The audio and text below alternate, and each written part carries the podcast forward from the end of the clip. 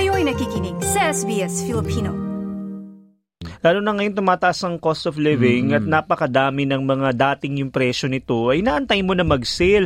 Di ba madaming ganyan na lalo na yung mga in, ilang international students din na nagtitipid-tipid din syempre dahil syempre din nung bago ka pumunta ng Australia o ng iba pang bansa, ang iniisip mo ganito lang ang cost of living. Mm. Hindi pa na, hindi mo pa na-factor in yung inflation during that time. Mm-hmm. May mga ganyan ka bang kilala, Marta, parang pagdating dito, sandali parang hindi ito yung na-sign up ko ah. Parang hindi ganito yung presyo ng mga bilihin noon ah. May mga ganyan ka bang na, mm-hmm. nakakilala? Marami, T J, no? Kasi um, iba yung mga na- naisip nila na nasa Pilipinas pa sila bago lumipad dito sa Australia.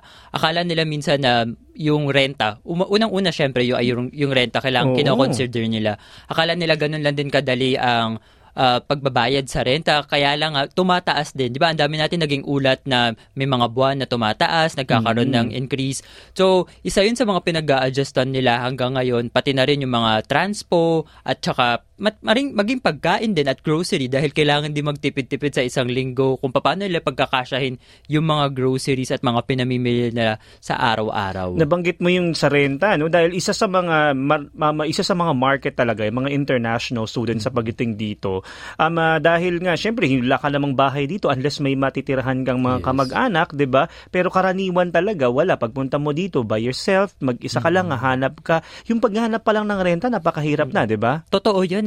Parang, meron nga tayo, di ba, mga Facebook pages na mga naghahanap doon ng mga kapwa natin Pilipino na kung meron nagtatanong kung may available o kahit shared room lang o shared house ay, ay kinukuha na nila dahil nga ang, da, ang hirap makahanap dahil hindi, kailangan mo rin ma-approve, di ba, kung sakasakaling sarili mo or isosolo mo yung place na rerentahan mo.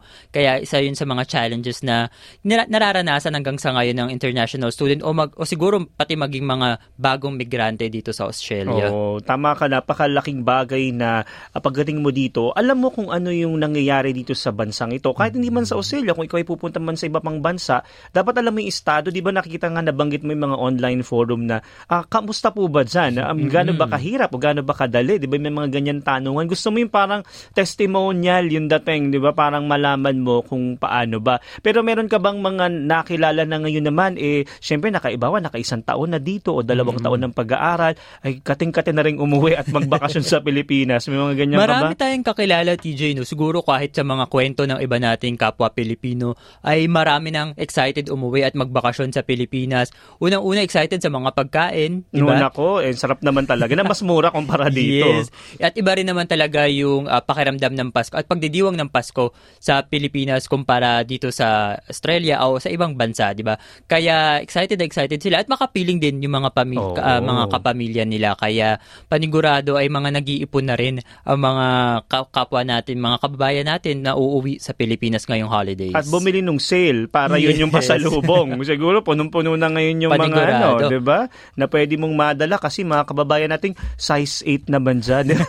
Di ba yung mga ganyan? Yes. May ganyan ka ba? Makakilala? Yes. Oh, nako, napakarami. Wag lang ma-overbaggage yung, oh, ano, oh, no, yung nako, kanilang yung, iuwi. Tama ka dyan. Pero ikaw, Martin, madami mga kababayan, di ba, na nasa Pilipinas pa lang pupunta dito, nais mag-migrate, o di kaya naman mga international students palang mag-aaral.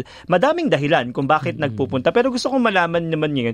Bakit ba Australia? Kasi yan ang mag... Bakit laging natanong, bakit nga ba Australia? Ikaw, Martin, meron ka bang, nung ikaw ay pumunta dito, bakit Australia?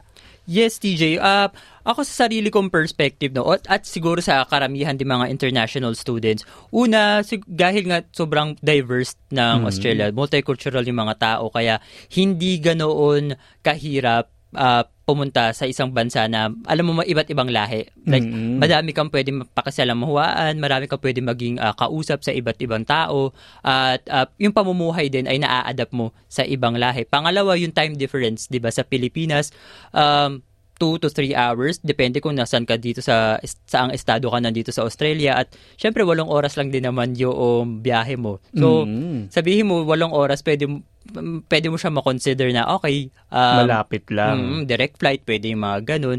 At siguro rin yung um, yung pangatlo is yung security, yung pagiging safe. Hindi uh, alam naman natin sa may mga ulat na laganap yung parang racism at mm-hmm. yung parang security ay hindi ganoon um, hindi siya, hindi ganoon kapalagay yung uh, sitwasyon ng iba't ibang Pilipino sa iba't ibang bansa.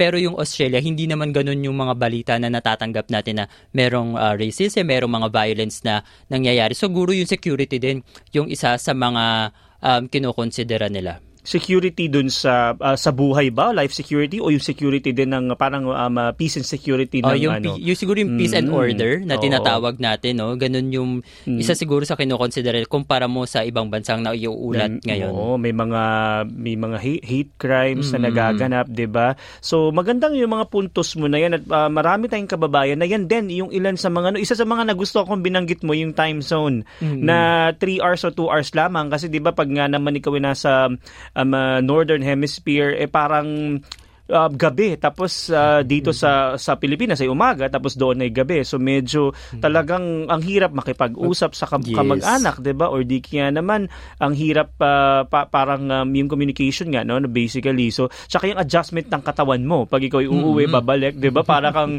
may jet lag ka nga, yes. diba? May mga ganyan. Eh, meron ka bang ibang option um, uh, aside from Australia nung naisip mo? O may mga kilala ka ba na, ah, talagang iniisip ko, ay siguro um, Singapore or siguro um, mm-hmm. Canada or siguro yan, iba. May oh. ganyan ka bang mga kilala din?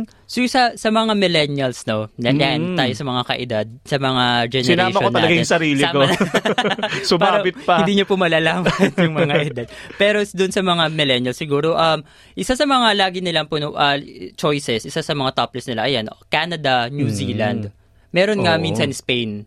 Kung uh, mm-hmm. dahil in terms of language mas madali, 'di ba? Mm-hmm. Pero 'yun uh, 'yun ang mga tatlong ilan sa mga bansang uh, ako sa alam ko na isa sa mga pinagpipilian in terms of pagiging international student at uh, pag siguro pagpapatuloy din ng buhay nila kung sakaling babalik man sila sa Pilipinas o mag-stay sa uh, sa iba't ibang bansa. Oo, napagkukwentuhan natin yan, Martin, itong tangkas sa mga international student. Nagugulat siguro yung mga kababayan. Sandali, hindi naman ako international student eh, no? Ito yes. po para sa lahat, ano, ng kakaamalayan din ng ating mga kababayan. Eh kasi po, meron pong uh, balita na lumabas na nangunang bansang Canada at Australia na pangunahing destinasyon ng mga Filipino students. Ayon sa research po yan ng I D P Education Philippines, isa po itong kumpanyang nakarehistro sa Australia at tumutulong sa proseso ng aplikasyon ng mga estudyante na makapag-aral po abroad. Sa pinagsamang ulat po ng Philippine News Agency at A B S C B N News, binanggit po doon ng I D P yung magandang opportunity po, yung offer o yung alok ng dalawang bansa, kabilang po doon yung chance ang makapagtrabaho habang nag-aaral. Diba, Martin, may twenty-four hours, diba? Yes. Na, um, dito sa Australia na may working um, uh, hours or limitations, pero kapag uh, holiday, eh, unlimited, yes. diba? Or naka-school holiday. Eh, yan po yung isa sa mga um, uh, magandang alok doon. Gayon din, ay meron pong chance, parang may pathway, ika nga, Um, hindi man directly pero may chance ka pa din na mag-explore ng iba pang uh, visas na available. Tama yan, T J. Sinabi nga rin ng country director sa Pilipinas ng kumpanya na si Miguel Habana, ang Canada ang pangunahing bansang destinasyon dahil nais nitong maengganyo ang maraming tao na magtrabaho at mag at mag-migrate sa mismong bansa pagkatapos mag-aral.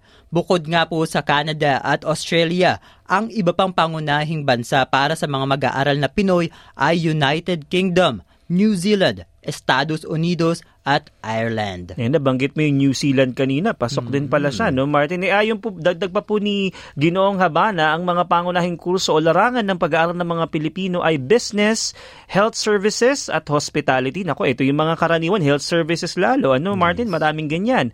Subalit, lumalaki na rin po ang mga um, mga kurso sa engineering at may kinalaman sa teknolohiya. Parang ito yung future, Martin. Binabanggit mm-hmm. yung sa information technology din, ano? Dagdag ng direktor na aabot po sa mahigit limampu't ibo na ang mga Pinoy na nag, sa, mga, sa mga nasabing bansa na karamihan ay kumukuha ng postgraduate studies na aabot sa sixty percent. Ito po lamang yung sa I D P Philippines, ano, um, uh, na, na bilang. Pero syempre mas malaki pa yan sa iba't ibang uh, kung, kung susumahin lahat. E patuloy po anya na tumataas ang bilang kung saan inaasahan itong lumago ng eight hanggang ten percent kada taon. At lumalaki ulit ang bilang ng mga Pilipino na nagnanais mag-aral sa ibang bansa nang matapos ang pandemya. Sinabi ni Country Director sa Pilipinas po, Miguel Habana, na ang mga dahilan dito ay marami ang nagnanais magtrabaho sa ibang bansa sa hinaharap. O kaya ay may ilan na gusto lamang mag-aral sa ibang bansa dahil hindi available ang kanilang nais na kurso sa Pilipinas. At pangatlo po ay may mga magulang na nais ang kanilang mga anak na mag-aral sa isang bansa na may mataas na kalidad ng edukasyon at ligtas na kapaligiran. Yun na nabanggit mo, Marty, kayo na yung yes. safety, di ba, mm-hmm. uh, na-concern din ng mga magulang at syempre yung quality education. Ano? E ngunit ipinapaalala rin po sa mga nagnanais na mag-aral sa abroad, ito na yung binag-uusapan din kanina, na dapat po eh, handa sa mental, emotional, financial aspect ang mga, mm-hmm. hindi lang yung um, estudyante, pati siguro yung magulang, dapat ready di kayo dahil yung finances at paano yung emotional support niyo sa mga anak ninyo, no? Eh, ilan pong anila mga international students ay nahihirapan abroad at hindi nagtatagumpay sa pag-aaral dahil po sa mga kulang at maling impormasyon bago po mag-apply. Kaya uh, mahalagang mahalaga, T J, ang mga um, maalam ka sa mm-hmm. mga hakbang na gagawin mo bago ka pumunta sa ibang bansa, na wag lang maging source mo ay yung online at dapat marami kang um, resources na tinatawag. Mm-hmm. Pero may mga scholarship naman na maaaring makuha. Ngunit para sa mga mag-aaral na self-funded, tinatayang umaabot mula one point eight million pesos hanggang two point five million pesos kada taon ang tuition. Hindi pa kasama dito ang gastusin sa cost of living.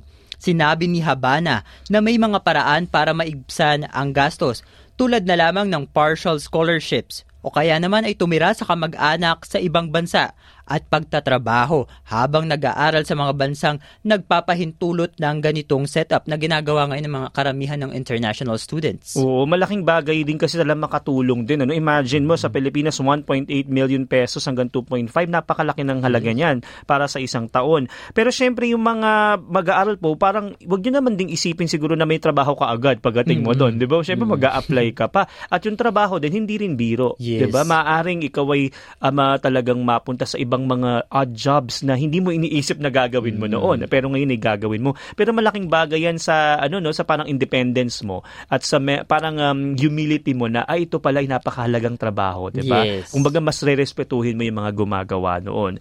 E, ayon po sa I D P Education Philippines, aabot na sa seven hundred thousand ang mga estudyanteng kanilang natulungan. Hindi nila sila humihingi po ng diretsong bayad sa kanilang mga serbisyo sa impormasyon na kanilang ibinibigay sa mga aplikante. Kumikita po sila o kumikita ang kumpanya sa panahon uh, kapag nakapag-enroll na yung uh, student sa isang institution or school sa pamamagitan po ng komisyon. So nakakatanggap na ng komisyon sila doon.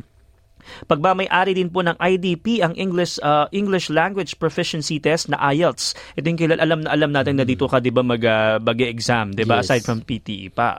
At paalala po sa mga Pinoy na nais mag-aral sa Australia. Naku, makinig po kayo mabuti, ha? O saan mang bahagi ng mundo, na i-check kung lehitimo ang inyong nakakausap at huwag basta-basta maniwala. Kumonsulta sa eksperto at ugaliing mag-research at i-verify ang mga impormasyon na nakukuha. Naku, mahalagang mahalaga po yan na talaga lahat, T J, ay nire-research mo at mm-hmm. hindi ka lang naniniwala sa napanood mo, dahil nga may, di ba, marami tayong mga kababayan na napapanood ang mga uh, Pinoy dito sa Australia mm-hmm. na hindi naman po porket ganun yung sitwasyon ay maaaring maging ganun din yung maging sitwasyon mo pagkalapag mo sa ibang bansa. Malaking bagay na diniin mo yan, Martin, kasi maraming nakita na ay parang ay ganito pala. Mm-hmm. Parang uh, nakita mo sa mga social media influencer ngayon o mga nabanggit mo na mga ilang Pinoy na um, uh, dinodokumentaryo yung kanilang pamumuhay mm-hmm. sa ibang bansa. Ano na parang aga nito pala. Maaring makakuha tayo doon pero hindi natin, wag natin isipin nga na bang katulad na banggit mo na ganitong ganito rin ang magiging sitwasyon mo. Ma, kasi nga laging mag, iba't iba ang yes. uh, sitwasyon natin. Kaya po sa mga kababayan natin, eh pwedeng pwede po kayo sumali sa ating talakayan kahit hindi po kayo student, ha? Kahit hindi international student. Eh bakit niyo po ba pinili ang Australia? Nice yung bang makinig na iba pang kwento na tulad ito? Makinig sa Apple Podcast, Google Podcast, Spotify o sa iba pang podcast apps.